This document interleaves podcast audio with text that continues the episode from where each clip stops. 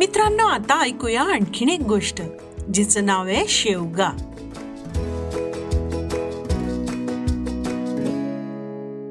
काल रात्री आमच्या सोसायटीची मीटिंग झाली गच्चीत. रात्री खूप उशिरापर्यंत आई बाबा दोघंही मीटिंगला गेले होते.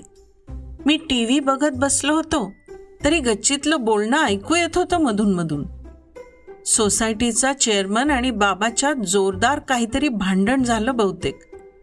खरं सांगू का? आमच्या सोसायटीचा चेअरमन आहे ना आम्ही त्याला संजू मामाच म्हणतो. सगळ्यांशी भांडतो. अहो घरातल्यांशी सुद्धा सारखं भांडतो. सारखी दादागिरी करतो. आम्हाला कुणालाच तो आवडत नाही. परवा त्याचं आणि समोरच्या बिल्डिंगमधल्या आजोबांचं जोरदार भांडण झालं. ते आजोबा आजी एक विचित्रच आहेत. त्यांच्या घरात एक कामवाली सारखं घर पुसत असते. त्या आजी तर त्या कामवाल्या बाईंना खिडकीत किंवा गॅलरीत कठड्यावर उभं करून काचा पुसायला लावतात. सारखं ओरडत असतात. सारखं घर आरशासारखं चकचकीत ठेवतात. मला नाही आवडत. घरात कसा भरपूर पसारा पाहिजे नाही? खेळणी इकडे तिकडे पडलेली पाहिजेत. घरात कुठलीही माझी वस्तू लगेच सापडत नाही. घरभर शोधावं लागतं. आई त्याला घर डोक्यावर घेणं म्हणते. पण मला ते आवडतं. खूप आवडतं. त्यामुळे मला समोरच्या आजी आजोबांचं घर अस्वच्छ करायला खूप आवडतं. या रंगपंचमीला गच्चीतून त्यांच्या घरात पंचवीस रंगीत फुगे टाकले. त्यांची कामवाली फरशीवरून पाय घसरून दणकण पडली सुद्धा. दुपारभर आजीबाई आरडाओरडा करत होत्या. सगळी फरशी बाईकडून पुसून घेतली चकचकीत केली. मला तर वाटतं ते आजी आजोबा हर्षाऐवजी फरशीत बघूनच तोंड वगैरे पुसत असतील किंवा भांग पाडत असतील. किती वेळा पुसायला लावतात? दुपारी नुसते पाण्याचे फुगे टाकले तर संध्याकाळी आम्ही रंगीत पाण्याचे फुगे टाकले. जवळजवळ पंधरा वीस टाकले. त्यांची फरशी सगळी लाले लाल झाली. आम्ही सगळे गच्चीतून लपून हे उद्योग करत होतो. आजी आजोबा बाहेर जाऊन घरात आले तर सगळी फरशी लालेलाल झालीये म्हटल्यावर आजीबाई रागाने नाचायलाच लागल्या. कुणी केलं हे? चांगलं घर बघवत नाही. जंगली कुठचे? आजी म्हणाल्या मी हळूच गॅलरीच्या कठड्यावरून डोकवलं. आजोबांची पाठ होती. मी एक फुगा घेतला अंदाजाने त्यांच्या घराकडे फेकला. बहुधा त्यांच्या पाठीवर पडला. कोण टाकतोय फुगे? आजोबा किंचाळून बोलले इथलीच कार्टी असतील. ओ फार दांडगी आहेत आजी शेजारी उभ्या राहून ओरडल्याच. पोलीस कंप्लेंट केली पाहिजे आजोबा म्हणाले.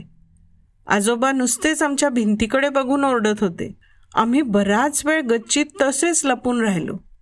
आजोबा आजींनी सगळं घर पुसून काढलं आणि रात्री सोसायटीच्या मीटिंगमध्ये तक्रार घेऊन आले. संजू मामाला वाटेल तसं बोलले. आमच्या सगळ्यांच्या आईबाबांना वाटेल तसं बोलले. मग माझा बाबाही चिडला. तोही बोलला. संजू मामांनी त्यांना सोसायटीच्या मीटिंगमधून हाकलून दिलं. बस मला एवढंच आठवतंय. मग मला झोप लागली.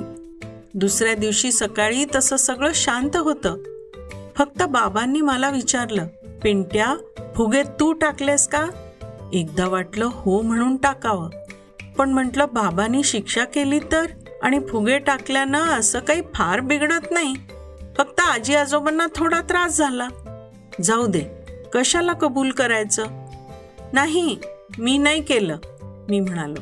बाबा शांतपणे पेपर वाचायला लागला. बाबा मी म्हणालो. हा बाबा बोलला. ते आजी आजोबा आता काय करतील? मी विचारलं.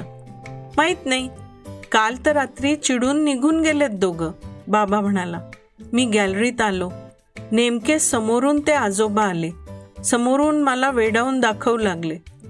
अरे वेड लागलंय की काय यांना? मी झिपऱ्याला हाक मारली. त्याच्याकडे बघून तसंच केलं. खरंच वेडे झाले वाटतं आजोबा. मी झिपऱ्याला डोळा मारला. दोघंही हसलो. इतक्यात आमच्या बिल्डिंगमध्ये टेम्पो आला. टेम्पोतून कामगार उतरले. हातात मोठ्या दोन करवती आणि कुऱ्हाडी होत्या. मी गॅलरीतून बघत होतो. आता मजा बघा हा? आजोबा वेडावून म्हणत होते मला काही कळलं नाही. खाली उतरलेल्या माणसांनी माझ्याकडे बघून विचारलं चेअरमन कुठे आहेत? तो माणूस म्हणाला मी संजू मामाच्या घराकडे बोट दाखवलं.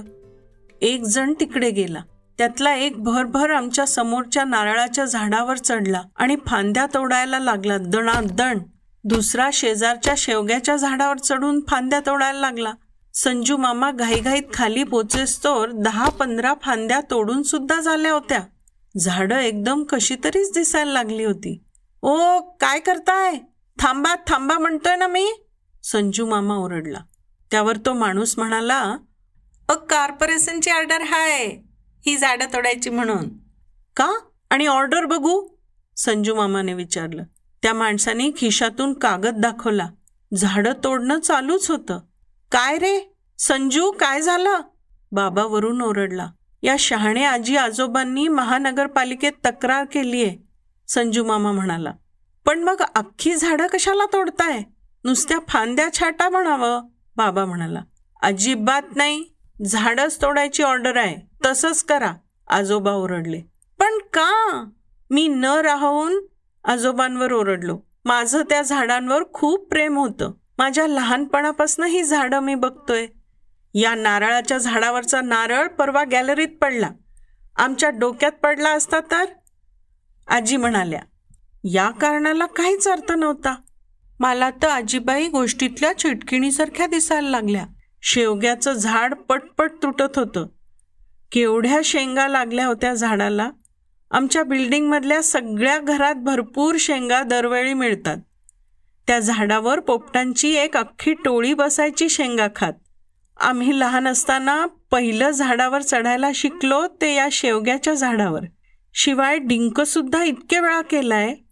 या झाडाच्या तुटलेल्या फांद्या वाळल्यावर पोकळ करून मस्त बोटी करायचो आम्ही. मी तर टायटॅनिक नावाचं जहाज केलं होतं गेल्या दिवाळीत. छोट्या पणत्या ठेवून पाण्यात सुद्धा सोडलं होतं. जहाज सगळ्यांना इतकं आवडलं होतं ते. आता थडाथड कुराडी मारत तोडत होते ते. पोपटांची टोळी फाडफाड उडून गेली.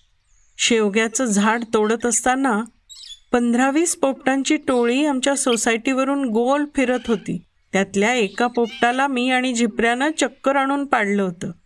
एकदा काय झालं?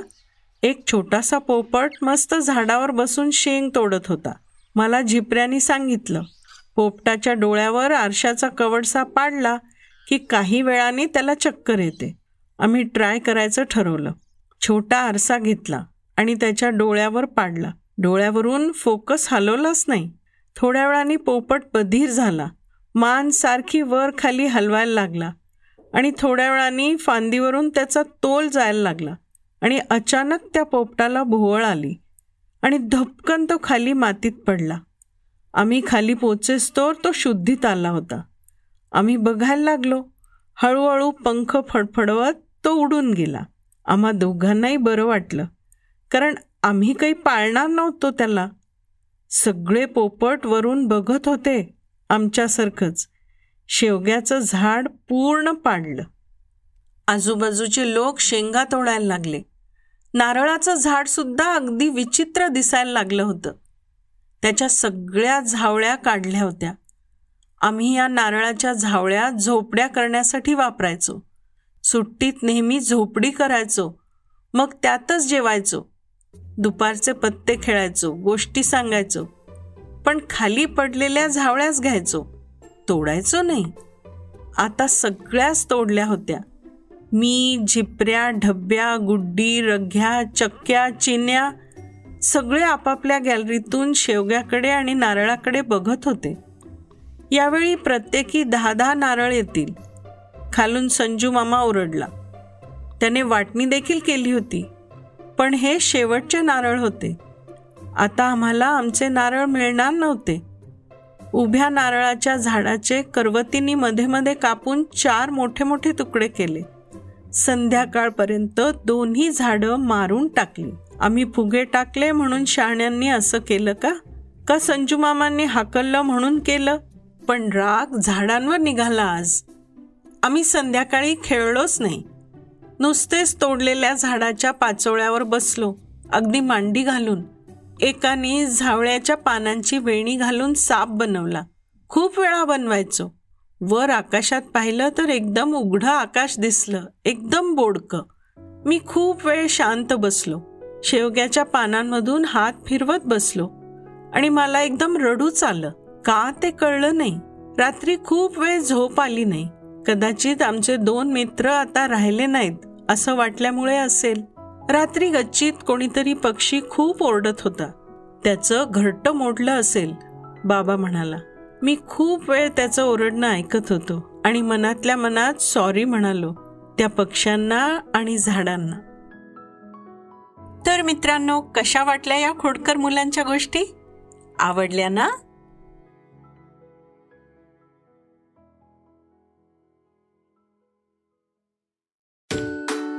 दोस्तांनो आवडल्या ना गोष्टी? छोट्या दोस्तांनी करमणूक म्हणून या गोष्टींचा आनंद घेतला असेल तर मोठ्यांनी आठवणींचा आनंद घेतला असेल. खरं आहे ना? मी सांत्वना शुक्ल आपली रजा घेते. तुम्हाला हा पॉडकास्ट आवडला असेल तर आम्हाला स्पॉटीफाय आणि ॲपल पॉडकास्टवर जरूर रेट करा. या पॉडकास्टमधील कथा दिलीप राज प्रकाशनच्या खोड्या आणि इतर कथा या पुस्तकातील असून त्याचे लेखक श्री योगेश सोमण आहेत.